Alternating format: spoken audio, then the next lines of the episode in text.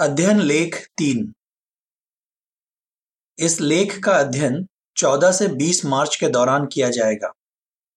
विषय, यीशु के आँसू भी बहुत कुछ सिखा गए। ये लेख यूहन्ना 11 के 35 पर आधारित है, जहाँ लिखा है, यीशु के आँसू बहने लगे। गीत 17 मैं चाहता हूँ। एक झलक। बाइबल में बताया गया है कि कई मौकों पर यीशु अपने आँसू रोक नहीं पाया। हम उनमें से तीन मौकों के बारे में चर्चा करेंगे और जानेंगे कि हम उनसे क्या सीख सकते हैं। पैराग्राफ एक से तीन। सवाल, हम शायद क्यों रोए? आप पिछली बार कब रोए थे? कभी कभी हम इतने खुश होते हैं कि हमारे आँसू छलक पड़ते हैं, लेकिन अक्सर हम तब रोते हैं जब हम बहुत दुखी होते हैं, खासकर जब हमारे किसी अपने की मौत हो जाती है। अमेरिका में रहने वाली एक बहन, लॉरल ने कहा, मेरी बेटी की मौत के बाद कई बार मुझे लगता था कि मैं ये गम बर्दाश्त नहीं कर पाऊँगी। मेरे आँसू रुकने का नाम ही नहीं लेते थे। मैं सोचती थी कि क्या मेरा ये दर्द कभी कम हो पाएगा? हम किसी और वजह से भी रोने लग सकते हैं। जापान में रहने वाली एक पाइनियर बहन हिरोमी बताती है, कई बार जब लोग प्रचार में मेरी नहीं सुनते तो मैं बहुत निराश हो जाती हूँ। इस बारे में यहोवा से प्रार्थना करते वक्त मेरी आँखों में आँसू भर आते हैं। मैं उससे मिन्नतें करती हूँ कि वो मुझे किसी ऐसे व्यक्ति से मिलवाए जो सच्चाई सीखना चाहता है। शायद हमें से कई लोग इन बहनों की तरह महसूस करें। हम खुशी खुशी यहवा की सेवा करना चाहते हैं। लेकिन कई बार हम ऐसा नहीं कर पाते। भजन एक सौ का दो। हो सकता है हमारे किसी अपने की मौत हो जाए, हम निराश हो जाएँ, या हम ऐसे हालात से गुजरें जिनमें यहोवा का वफादार रहना हमारे लिए मुश्किल हो। ऐसे में हम क्या कर सकते हैं? पैराग्राफ चार। सवाल? इस लेख में हम क्या चर्चा करेंगे? ऐसे में हम यीशु के उदाहरण से सीख सकते हैं। वो ऐसे कई हालात से गुजरा, जिनमें उसके आँसू बहने लगे। यूहन्ना ग्यारह का पैंतीस। इस लेख में हम उन हालात के बारे में चर्चा करेंगे और जानेंगे कि उनसे हम यहोवा और यीशु के बारे में क्या सीख सकते हैं। हम ये भी चर्चा करेंगे कि जब हम ऐसे हालात से गुजरते हैं तो हम क्या कर सकते हैं। अपने दोस्तों के लिए आँसू बहाए। पैराग्राफ पाँच।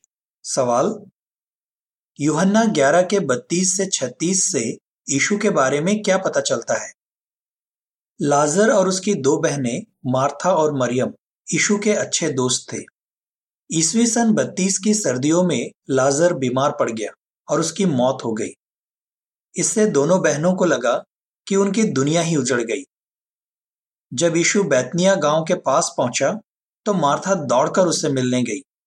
उसने कहा, प्रभु, अगर तू यहाँ होता तो मेरा भाई ना मरता। यूहन्ना ग्यारह का इक्कीस। जरा सोचिए, ये बात कहते वक्त मार्था पर क्या बीती होगी? फिर जब यीशु ने मरियम और दूसरों को रोते देखा तो उसके आँसू बहने लगे। यूहन्ना ग्यारह के बत्तीस से छत्तीस में लिखा है, जब मरियम उस जगह आई जहाँ यीशु था और उसकी नज़र यीशु पर पड़ी तो वो ये कहते हुए उसके पैरों पर गिर पड़ी, प्रभु, अगर तू यहाँ होता तो मेरा भाई ना मरता। जब यीशु ने उसे और उसके साथ आए यहूदियों को रोते देखा तो उसने गहरी आं भरी और उसका दिल भर आया उसने कहा, तुमने उसे कहाँ रखा है? उन्होंने कहा, प्रभु, आ और आकर देख ले। यीशु के आँसू बहने लगे। ये देखकर यहूदियों ने कहा, देखो ये उसे कितना प्यार करता था। पैराग्राफ छ। सवाल, ईशु के आँसू क्यों बहने लगे? ईशु क्यों रो पड़ा? इनसाइट किताब में लिखा है, अपने करीबी दोस्त लाजर की मौत की वजह से और उसकी बहनों को मातम मनाते देखकर, ईशु ने गहरी आं भरी और उसके आँसू बहने लगे। शायद उसने सोचा होगा कि लाजर अपनी बीमारी की वजह से कितने दर्द में रहा होगा। और आखिरी साँसें लेते वक्त उसे कैसा लगा होगा। इतना ही नहीं जब उसने देखा कि मार्था और मरियम अपने भाई की मौत की वजह से कितने दुख में हैं, तो वो अपने आँसू रोक नहीं पाया। अगर आपने अपने किसी दोस्त या परिवार वाले को खोया है तो आपने भी ज़रूर ऐसा ही दुख महसूस किया होगा। आइए देखें कि इस घटना से हम कौन सी तीन बातें सीख सकते हैं। पैराग्राफ सात सवाल ईशु अपने दोस्तों के लिए रोया। इससे यहोवा के बारे में क्या पता चलता है? यहोवा जानता है कि आप पर क्या बीत रही है। यीशु अपने पिता की हूबहू छवि है, इब्रानियों एक का तीन। उसे वैसा ही महसूस होता है जैसा यहोवा को होता है। इसलिए ईशु का रोना दिखाता है कि किसी की मौत पर यहोवा को भी बहुत दुख होता है। अगर आपके किसी अपने की मौत हो गई है तो आप यकीन रख सकते हैं कि यहोवा ना सिर्फ़ आपकी तकलीफ़ देखता है, बल्कि उसे महसूस भी करता है। यही नहीं, वो आपका दर्द दूर करना चाहता है। पैराग्राफ आठ। सवाल? मार्था की तरह आप क्यों यकीन रख सकते हैं कि यीशु आपके अपनों को ज़िंदा करेगा? यीशु आपके अजीजों को ज़िंदा करना चाहता है। गौर कीजिए कि रोने से पहले यीशु ने मार्था से क्या कहा। उसने मार्था को यकीन दिलाया, तेरा भाई ज़िंदा हो जाएगा। मार्था ने इस बात पर यकीन किया। यूहन्ना ग्यारह का तेईस से सत्ताईस। वो सालों से परमेश्वर की सेवा कर रही थी, इसलिए वो जानती थी कि सदियों पहले यहोवा के भविष्यवक्ता एलिया और एलिशा ने मरे हुओं को ज़िंदा किया था। उसने ये भी सुना होगा कि यीशु ने कुछ लोगों को ज़िंदा किया है।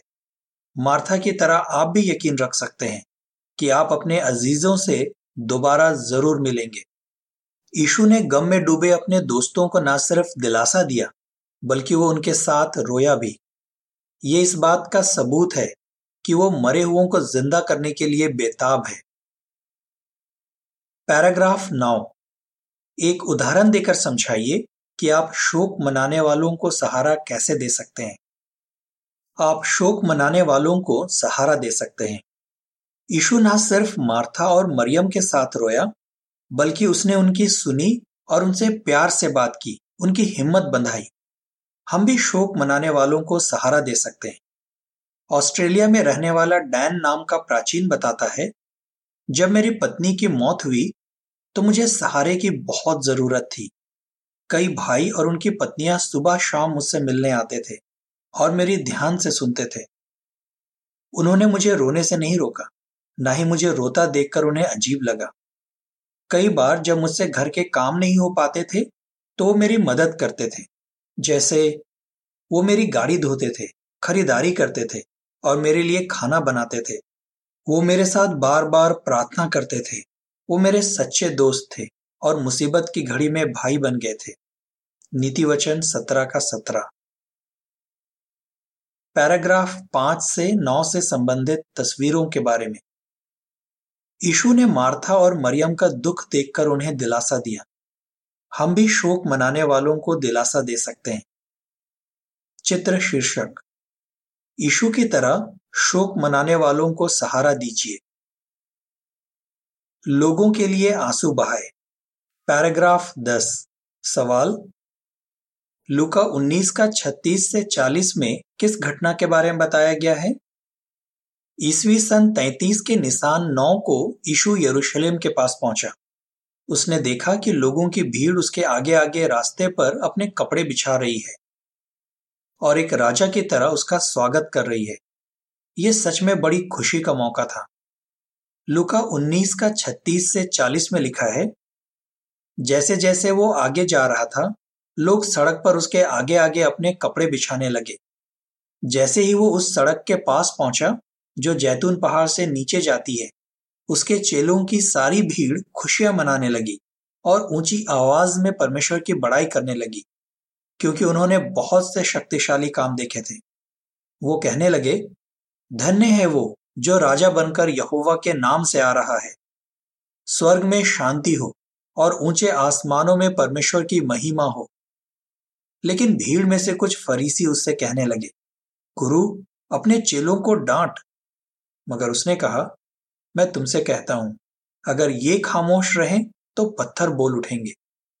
लेकिन इसके तुरंत बाद यीशु ने जो किया, वो देखकर चेले हैरान रह गए होंगे। जब यीशु शहर के करीब पहुँचा तो वो शहर को देखकर रोने लगा और उसने बताया कि यरूशलेम के लोगों के साथ क्या क्या बुरा होगा। लूका 19 का 41 से 44 पैराग्राफ 11 सवाल, यीशु यरूशलेम के लोगों के लिए क्यों रोया? यीशु जानता था कि भले ही लोग अभी खुशी खुशी उसका स्वागत कर रहे हैं, पर आगे चलकर उनमें से ज़्यादातर लोग उसका संदेश नहीं सुनेंगे और उसे ठुकरा देंगे। इसी वजह से यरूशलेम का नाश होगा और बचे हुए यहूदियों को बंदी बनाकर ले जाया जाएगा। ये सब सोचकर यीशु रोने लगा। यीशु ने जो कहा, वही हुआ। बहुत से लोगों ने उसके संदेश पर ध्यान नहीं दिया। हो सकता है कि हमारे इलाके के ज़्यादातर लोग भी राज का संदेश ना सुने। अगर ऐसा है तो आइए इस घटना से तीन बातें सीखें।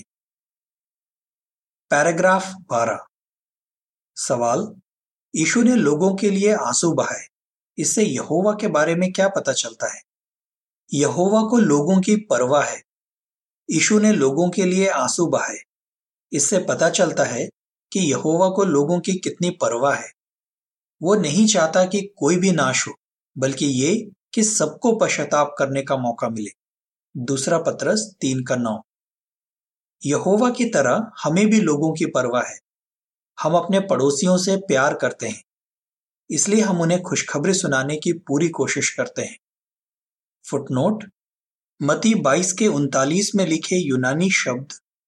पड़ोसी का मतलब सिर्फ़ पड़ोस में रहने वाले लोग नहीं, बल्कि वो लोग भी हो सकते हैं जिनसे हम मिलते हैं। फुटनोट समाप्त। पैराग्राफ तेरह और चौदह। सवाल क। यीशु ने लोगों पर किस तरह करुणा की? सवाल ख। हम ये गुण कैसे बढ़ा सकते हैं? यीशु ने बहुत मेहनत से प्रचार किया। यीशु का दिल लोगों के लिए प्यार और करुणा से भरा था।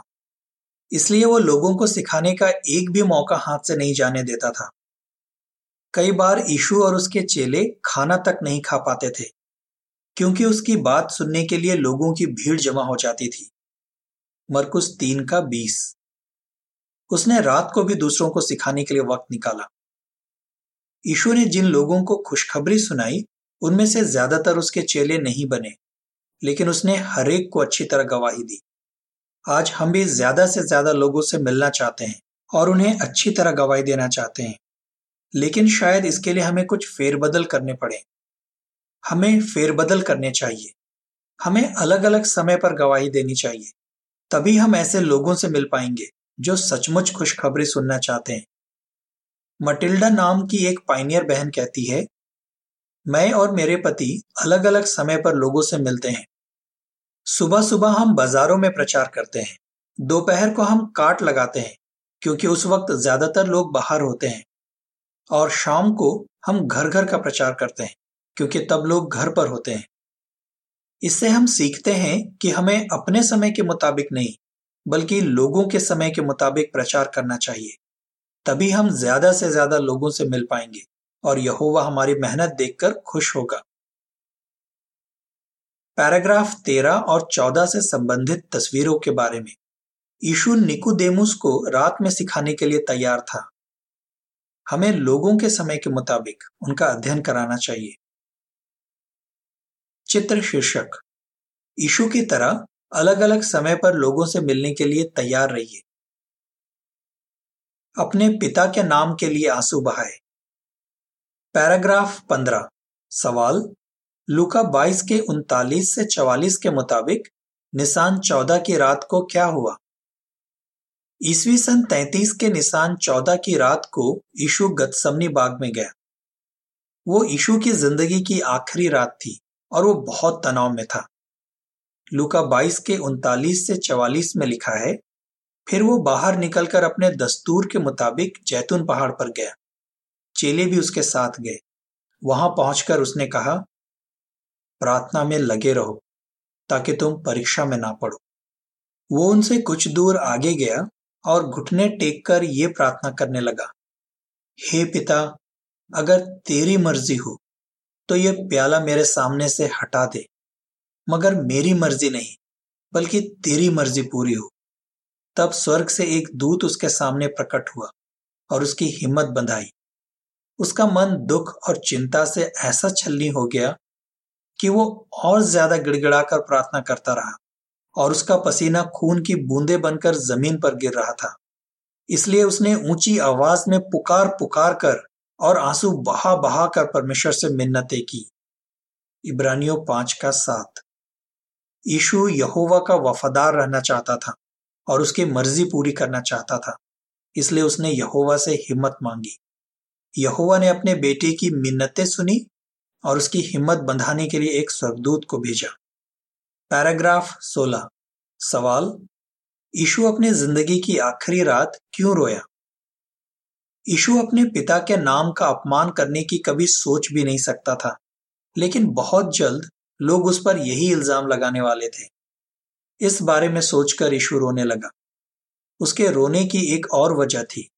उस पर यहोवा के नाम की महिमा करने की बड़ी ज़िम्मेदारी थी, लेकिन इसके लिए उसे दर्दनाक मौत सहनी थी और अंत तक वफादार रहना था। अगर आप भी ऐसे हालात से गुजर रहे हैं, जिनमें यहोवा का वफादार रहना आपके लिए मुश्किल हो रहा है तो आप क्या कर सकते हैं? आइए इस घटना से तीन बातें सीखें। पैराग्राफ सत्रह। सवाल, यहोवा ने यीशु की मिन्नतें क्यों सुनी? और इससे हमें यहोवा के बारे में क्या पता चलता है? यहोवा आपकी मिन्नतें सुनेगा। उसने यीशु की भी मिन्नतें सुनी थी, क्योंकि यीशु अपने पिता का वफादार रहना चाहता था और उसके नाम की महिमा करना चाहता था। अगर हमारी भी यही इच्छा होगी तो मुश्किल की घड़ी में जब हम उसे पुकारेंगे, वो हमारी ज़रूर सुनेगा। पैराग्राफ 15 से 17 से संबंधित तस्वीरों के बारे में। यीशु यहोवा का वफादार रहना चाहता था, इसलिए उसने यहोवा से हिम्मत मांगी। हमें भी मुश्किल के वक्त ऐसा करना चाहिए। चित्र शीर्षक, यीशु की तरह मुश्किल घड़ी में यहोवा से मिन्नतें कीजिए। पैराग्राफ 18 सवाल, हम क्यों कह सकते हैं कि यीशु हमारा दर्द समझता है? यीशु आपका दर्द समझता है। वो एक ऐसे दोस्त की तरह है जो हमें तसल्ली और हिम्मत दे सकता है। क्यों? वो उन्हीं हालात से गुजरा है जिनसे हम गुजरते हैं। इसलिए वो हमारी तकलीफ़ अच्छी तरह समझता है। वो जानता है कि जब हम बेबस होते हैं तो कैसा लगता है। वो हमारी कमजोरियाँ भी जानता है। वो इस बात का भी ध्यान रखता है कि हमें सही वक्त पर मदद मिले। इब्रानियों चार का पंद्रह और सोलह। जिस तरह यीशु ने गतसमनी बाग में स्वर्गदूत की मदद स्वीकार की, उसी तरह हमें यहोवा से मिलने वाली मदद स्वीकार करनी चाहिए। यहोवा कई तरीकों से हमारी मदद करता है, जैसे किसी प्राचीन या मंडली के किसी भाई बहन के ज़रिए, या किताबों, पत्रिकाओं, वीडियो या भाषण के ज़रिए। पैराग्राफ 19 एक बहन का उदाहरण देकर बताइए कि मुश्किल घड़ी में आप क्या कर सकते हैं। यहोवा आपको शांति देगा। मुश्किल की घड़ी में जब हम प्रार्थना करते हैं तो हमें परमेश्वर की वो शांति मिलती है, जो समझ से परे है। फिलिपियों चार का छ और सात। इस शांति की वजह से हमारी बेचैनी दूर होती है, और हम सही तरीके से सोच पाते हैं। बहन लोइस के साथ कुछ ऐसा ही हुआ। वो कहती है, मैं कई बार अकेलापन महसूस करती हूँ, और मुझे लगता है कि यहोवा मुझसे प्यार नहीं करता। लेकिन जब भी ऐसा होता है, मैं तुरंत यहोवा से प्रार्थना करती हूँ और उसे अपने दिल की बात बताती हूँ। इससे मेरी बेचैनी दूर हो जाती है। बहन लोइस से हम सीखते हैं कि प्रार्थना करने से हमें मन की शांति मिल सकती है। पैराग्राफ 20 सवाल, इस लेख से हमने क्या सीखा? जिन जिन मौकों पर ईशु रोया, उनसे हमने बहुत कुछ सीखा। हमने सीखा कि हमें मातम मनाने वालों को सहारा देना चाहिए। और जब भी हमारे किसी अपने की मौत होती है तो हमें भरोसा रखना चाहिए कि यहोवा और यीशु हमें दिलासा देंगे। हमें इस बात का भी बढ़ावा मिला कि हम यहोवा और यीशु की तरह लोगों पर करुणा करें, तभी हम उन्हें अच्छी तरह गवाही दे पाएँगे और सिखा पाएँगे। हमें ये जानकर भी अच्छा लगा कि यहोवा और यीशु हमारा दर्द समझते हैं, हमारी कमजोरियाँ जानते हैं और हमारी मदद करना चाहते हैं। जब तक यहोवा हमारी आँखों से हर आँसू पोछ नहीं देता, तब तक आइए, हम इस लेख से सीखी बातों को मानते रहें। प्रकाशित वाक्य 21 का चार। आगे बताई आयतों से आपने क्या सीखा? यूहन्ना 11 का 35 लूका 19 का 41 लूका 22 का 44 और इब्रानियों 5 का 7 गीत 120 ईशु जैसे कोमल बने। लेख समाप्त।